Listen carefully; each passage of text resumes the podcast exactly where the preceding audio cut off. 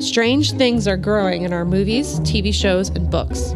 There are so many weird and wonderful plants in the stories you know and love, but are they based in science or fiction? In each episode, we dive into the botany hidden in our favorite stories. We find out what's real and what's fantasy with help from the experts here at the Chicago Botanic Garden. I'm Jasmine. And I'm Erica. And this is Botanical Mystery Tour.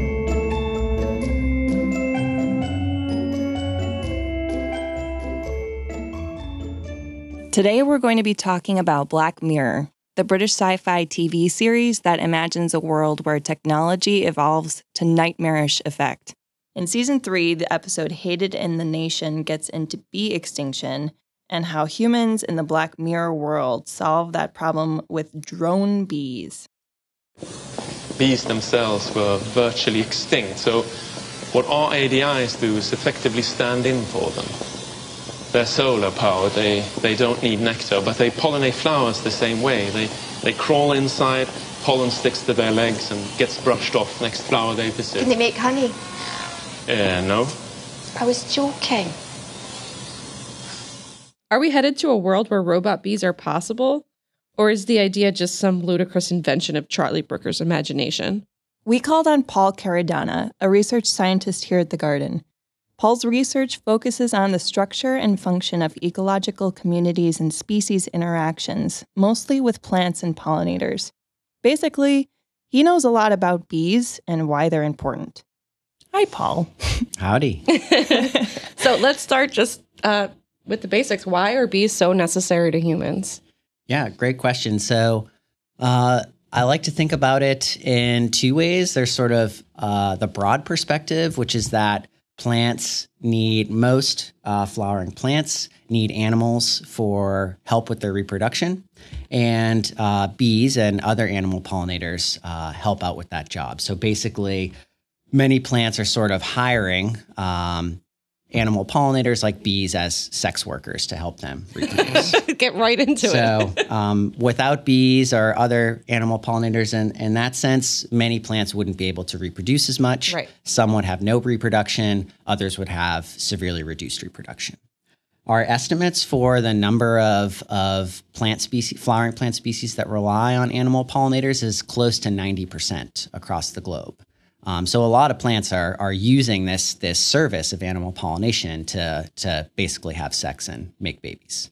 And so why is that a problem for us? Yeah. So part two, the human centric perspective, is that many um, agricultural species or crops uh, also need to be um, pollinated. So in some cases, we need plants. We need the plants to be pollinated because we use their seeds to grow more of the plants. So like lettuce or things like that where we just eat the greens. But many other fruits, um, the the fruit itself is the product of pollination. So we know that, um, like almonds, for example, um, based on their biology, they need uh, uh, pollinators to make almonds. If you take the pollinators out of the perspective out of the picture, um, we get no almonds, and that's the same case for lots and lots of of fruits. Um, so if we didn't have bees around, um, which are one of the more efficient pollinators out there, um, we would certainly see reductions in, in crop yields, and we would probably see um, prices go up in grocery stores. And by some estimates, we would see perhaps close to 50% of a reduction in the, the offerings um, that you'd see at a regular grocery store. So they'd be affected, but in terms of like going completely away, we're not there yet. No, we're not there yet. I, I mean, um, and we'll we'll probably talk about this in a in in a, in a moment, but um, we see evidence for pollinator declines across the globe um, in sort of very different ways, and there's sort of two flavors of pollinator declines. One is focused on honeybees and colony collapse disorder, and the other is sort of native pollinator declines. And so, uh, one way to think of it is that a honeybee is just, and most most people have are usually their minds are blown when they they they learn this, but a honeybee is just one of about twenty to thirty thousand bee species worldwide. Did you say thousand? Twenty to thirty thousand? Yeah, so there's lots and lots of of uh, wild bees out there right. across the globe. In North America, we have close to four thousand species Um, in Illinois, we have about 500 species. Um, biodiversity hotspot in North America is in the Southwest. Um, forget the exact number, but closer to 2,000 species of bees um, in the Southwest. So there's lots and lots of types of bees. Some of them are living in the ground. Some are social, like honeybees. Others prefer really cold climates, like mountaintops, like bumblebees, for example. Um, some are these little blue bees, these metallic blue bees, the size of like a, a jelly bean or a black bean. Others are metallic green with stripes. Some are yellow and fuzzy. Um, once you start looking into what all these these bees look like, there's this stunning diversity, and the way that they make a living in nature is sort of equally as fascinating. Um, like I said, some that are nesting in the ground, some that are nesting in sort of cavities in you know holes in trees or like a rotten stump. Others that can live in cities and sort of like a a crack in the sidewalk that opens up to something underneath. Um, they're all different ways to to be a bee, and where most most people are familiar with just honeybees, um, which we can manage. They live in these big hives, um, or we can manage them in these hives. And believe it or not, they're actually from Europe and Asia, brought over in the 1600s. So they're not even native to North America. Um, so Okay, yeah, long story short, to answer your question, there are lots of bees out there. Yeah. So it's not like we've got just honeybees and colony collapse disorder, which is a real thing and happening. Um, doesn't mean that, like, all of a sudden we're going to see no more bees overnight. Um, So, can you talk a little bit about colony collapse disorder because that's in Black Mirror um, Yeah. the the issue that they're trying to address, and and you talked a little bit about how we can manage these bees sort of in their hives. Um, what the leader in Black Mirror, who is the leader of the One of the, heads of the company that Yeah. like created these bees. yeah, he says that they don't know why colony collapse disorder is happening. Yeah. is that true?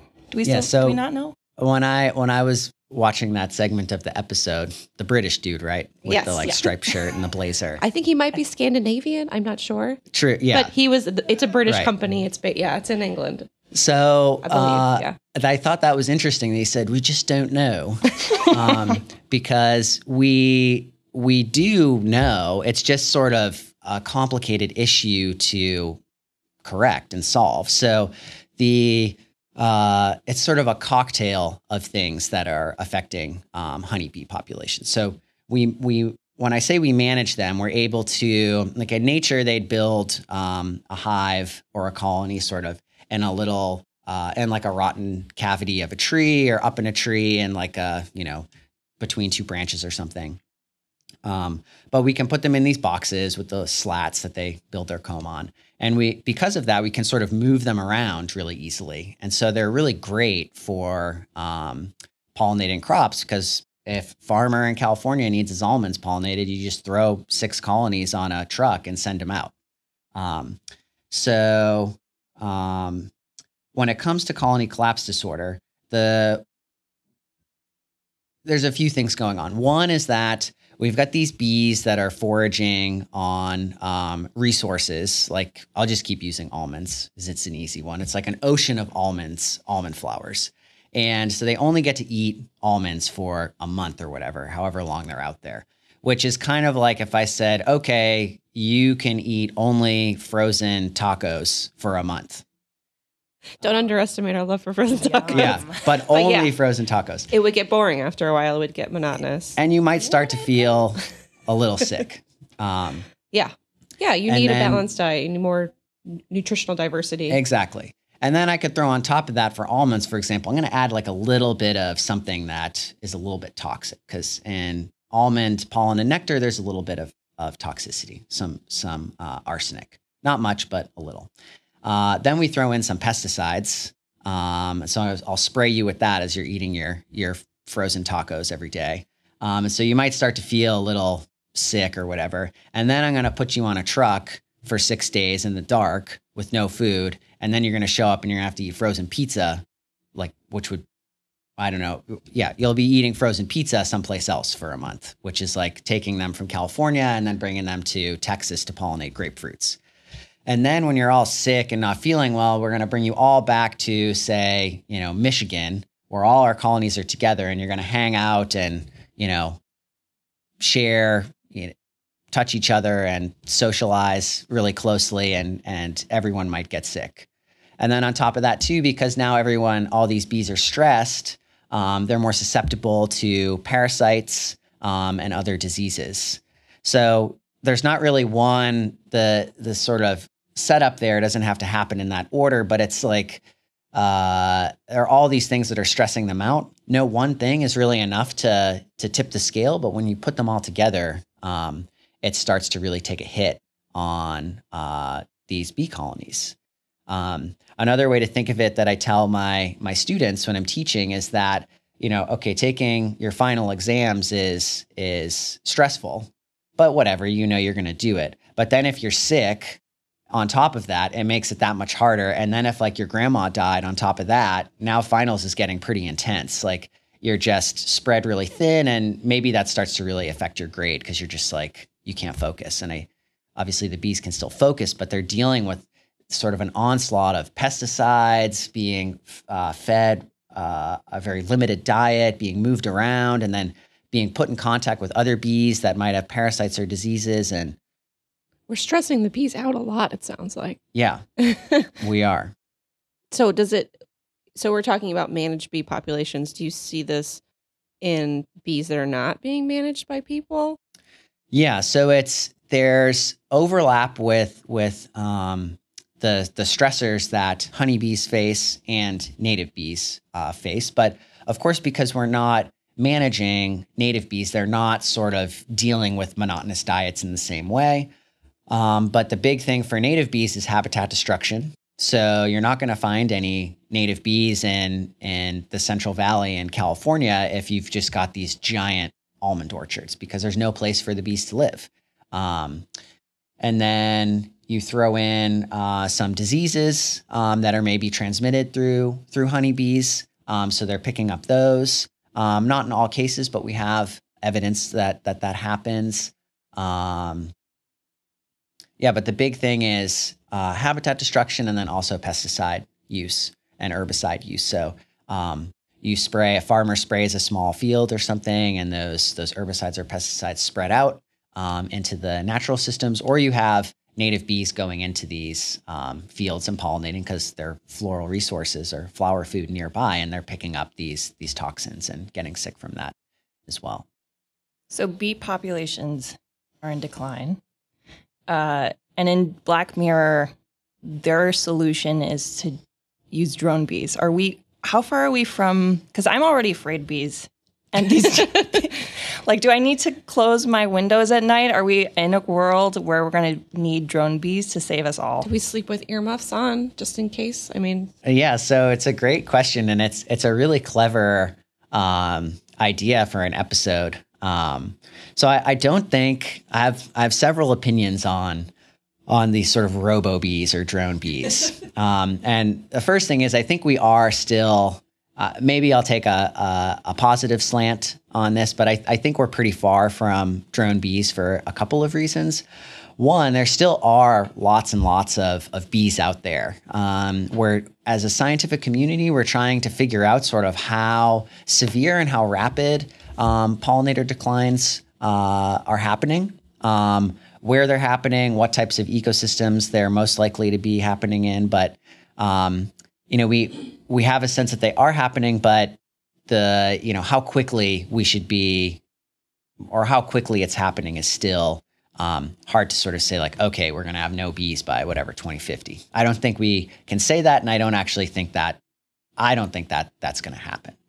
Um, the next part is that I think one of my criticisms of this idea of, of drone bees or robo bees is that it kind of uh, suggests that, or it has the the potential to make people feel like, oh, well, now we don't need to conserve any of those native bees, which is, I would argue at the moment, is probably not more expensive than robo bees. Um, but I think it it does take away from sort of uh, us going out and, and restoring habitats and making sure we do things to, to support native bee populations and make sure they're healthy in the first place. Why use robots when we have nature doing this for free and they do it really well for free already? So I would rather just you know, make sure that's operating well rather than invest in um, these robo bees. And then next is sort of the technology, which I think is is uh, quite fascinating. So, um, and there's a few things going on. So there have been some pretty big advancements in our ability to have these sort of tiny little automated drones uh, and robo bees. Um, I think it was a couple years ago, and I think it was a Japanese scientist um, designed something that uh, it got a little bit of press that like, oh look, it can pick up pollen. And so I looked into it and saw the YouTube video, and it's like a drone the size of like a whatever, a baseball or something. And they like glue all this horsehair to the bottom of it. And then they use these gigantic lilies, like those stargazer ones that are like the size of your face. And they like fly this drone. Like it, it just looks like the drone is crashing into the flower. And so there's no way that it can't pick up pollen. right. So the horsehair smacks the giant flower and picks up some pollen, which usually just like falling off of these things anyway and they're like, okay, cool, we've, we're getting it to work. Fixed. And I think that that's certainly a step in the right direction. Um, you know, we need to take baby steps if we're going to actually do this. And I think people should try. I mean, that's it's cool to have if we could like have robo bees, a backup plan. Yeah. Mm-hmm. Um, but it's still, to me, it seems pretty far away from yeah. actually being functional. And the other part about it is that, I mean, my whole sort of research program and that of many others that sort of study pollination biology in one way or the other. Mine is sort of focused on interactions in nature and how they all fit together. Other people focus on, you know, the behavior of pollinators in the lab and also out in the field, how they make foraging decisions, um, things like that.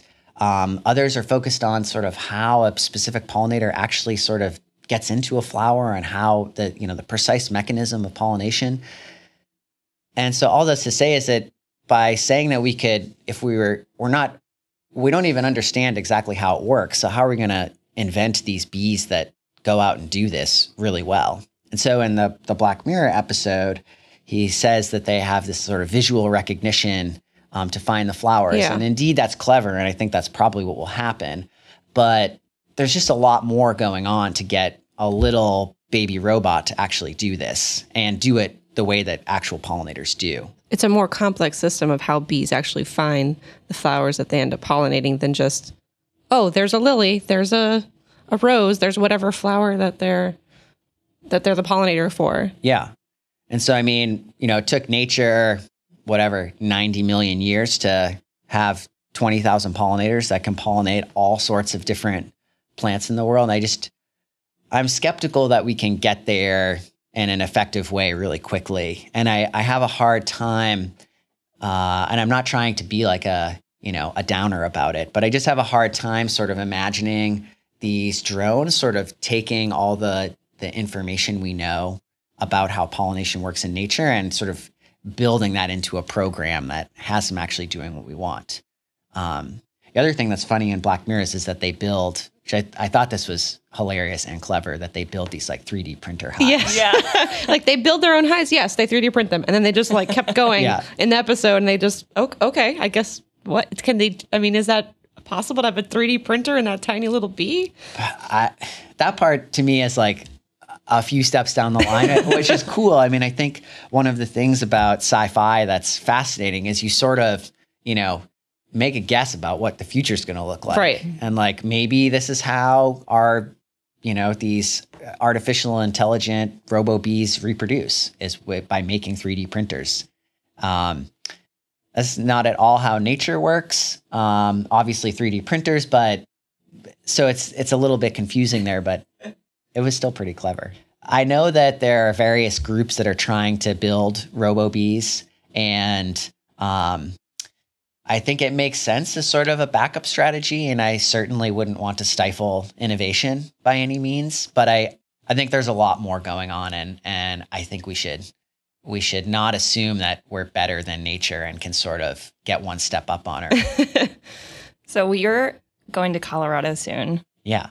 To take on your next research project. What are you hoping to learn with that? Yeah. So um, a lot of my research uh, has taken place um, in the Colorado Rocky Mountains um, on plant pollinator interactions. And so, uh, a project that we started a little bit last year and are really getting kicked up this year is trying to actually look at what are the consequences of potential pollinator declines. So, um, believe it or not, although we have evidence that pollinator declines are happening in native bee populations and, of course, with, with honeybee populations as well, um, exactly how that all works out and affects the plants is, is not as clear as you might guess. So, on one side of the, the story or spectrum is um, evidence that suggests that when we see when we have these sort of long-term data sets one of them a famous one from europe where we have sort of data from um, several decades of pollinator abundance and plant abundance we see parallel declines in both uh, pollinator populations and plant populations that rely on pollinators and so there's other examples of that where we see sort of bee extinctions. Um, and there's a there's a really cool study from Illinois where researchers were able to look um, at resurvey a data set from the 1880s, and they found lots of bee extinctions. And as a result, the sort of web of interactions is less stable, and there's a decline in pollination services as well. But then on the other side of the spectrum, when you sort of talk to uh, someone who studies plant population biology, um, and sort of the growth rates of a population and extinction potential of populations. They would argue that, hey, most of what we know about plants that live for more than one year is that um, the ability to grow and survive is more important than reproducing in any one year. So the example I like to use is a oak tree, which isn't uh, the best example here for pollination, but it illustrates the point that oak tree lives for 200 years it can reproduce, you know, we could say only 10 years out of the 200. And if some of those acorns germinate and turn into new adults, it's, you know, contributing to um, a sustainable or stable population. Um, and many other plants uh, live for many years. And so reproducing in any one year might not have a big impact on their population stability. So we sort of have these two conflicting um, hypotheses about the the severity of that pollinator declines are likely to have. So what we're doing is taking an experimental approach with a set of plant species in Colorado, where we're uh, experimentally um, reducing pollination to sort of simulate pollinator declines. We're also increasing pollination and then um, giving them uh, variable plants variable pollination over the course of, of four years. So relatively short term, but what we're hoping to do with this experiment is see like what happens when you consistently get a reduction in pollination services. Does that cause the population? Would we predict the population to go extinct under those uh, experimental estimates, or are there trade-offs the plants can make? So maybe for some plants they can um, they have a reduction in pollination so they can't reproduce, but they can grow more. And then maybe they reproduce two years down the line and they can really cash in because they got really big in the absence of pollination. Um, or, uh, you know, consistent reductions in um, pollination services mean that even though reproduction might not be the biggest deal for population dynamics, it's enough to, to cause a population decline, even just with a handful of years of lower pollination. So we don't really know. We, we think that there's likely to be some buffering and that the, the plants are not just going to go extinct, you know, instantly. Um, but yeah, that's why that's why we're trying to figure it out.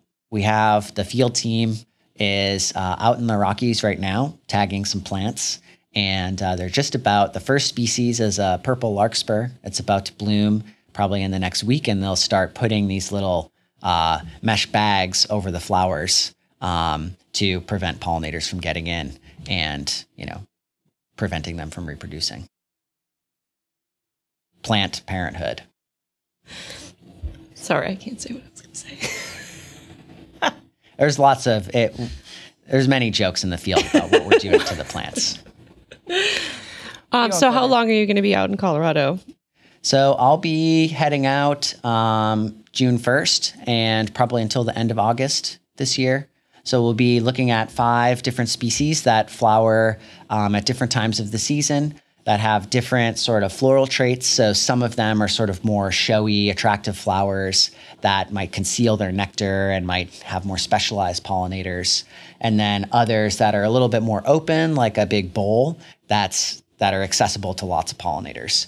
And so one of the ideas is maybe we can, by using this variation, we can get a sense of whether the plants that are a little bit more picky and who pollinates them, maybe they're more susceptible to pollinator declines compared to those that are basically offering food to any pollinator that will land on their reproductive parts. Well, I hope you figure out how to help us avoid an ADI automated drone insect Oh, yeah, world me too. with your Makes you research. want to plant some pollinator plants in your garden, doesn't it? yeah, exactly. No, Be that's- nice to bees, guys. Don't stress them out. Yeah, be nice. Be nice. nice. Well, thank you so much, Paul. I think you gave us a lot of insight on, uh, and you've quelled my fears. I think because the the episode did uh, scare me because I've been hearing so much about bee populations declining, and it seemed like so plausible. Like, oh, this is the so solution. immediate. This is what we're gonna do, and it's gonna happen soon. Um, a lot of other Black Mirror episodes seem very far fetched. Like this is, I'm going to be long gone before we get to this technology. This one seemed more immediate, but Yeah. it seems like it's not as immediate as I was worried about. Well, and it- it's good for us to. I think one of the benefits of sort of a sci-fi scenario is that it maybe just sort of gives us a visual of what what can happen if we're not careful. You know, hopefully, uh, who knows what the impact of that Black Mirror episode will be, but maybe it will have us thinking twice about what we do with our pollinators and how we treat them.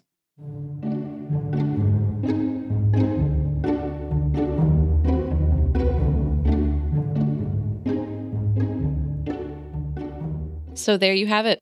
We don't have to worry about robot bees taking over as pollinators yet. Botanical Mystery Tour is produced by the Chicago Botanic Garden.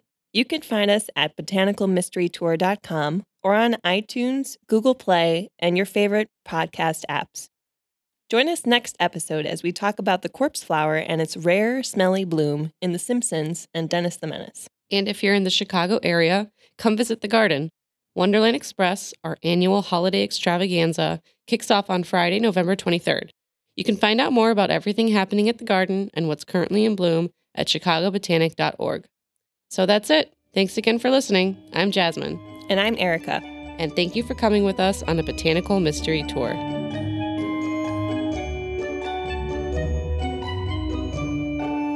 Botanical Mystery Tour is produced by the Chicago Botanic Garden. Any reference to specific pop culture media does not constitute or imply an endorsement by the Chicago Botanic Garden. The views and opinions expressed in this podcast do not necessarily state or reflect those of the Chicago Botanic Garden.